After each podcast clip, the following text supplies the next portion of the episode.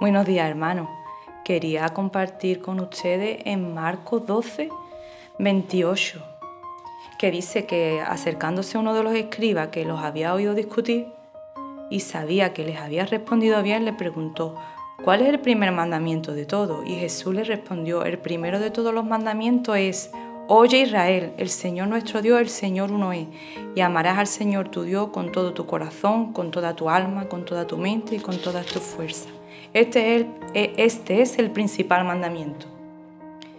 El Señor nos manda que le amemos a Él por encima de todas las cosas.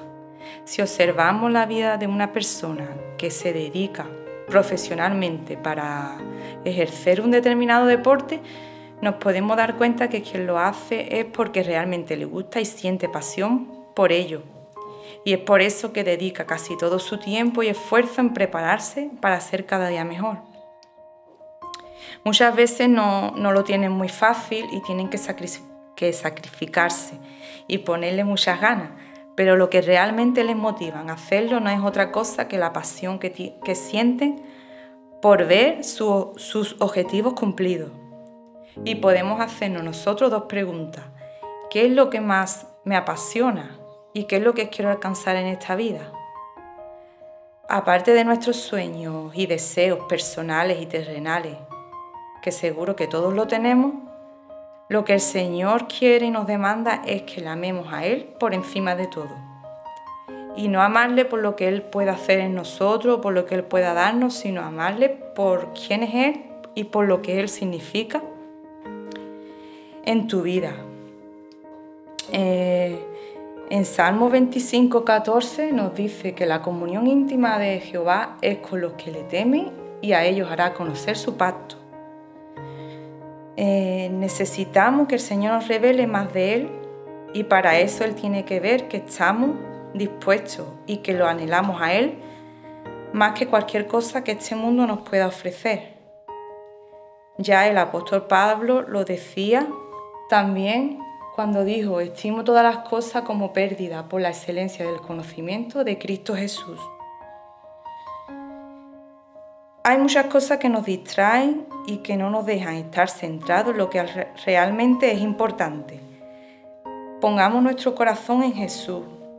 Deseemos hacer su voluntad. Y si no sientes hacerlo, pídele que ponga esa pasión en ti.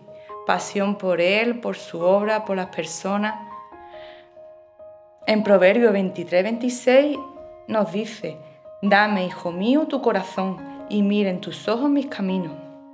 Dios nos pide nuestro corazón, nuestra vida entera.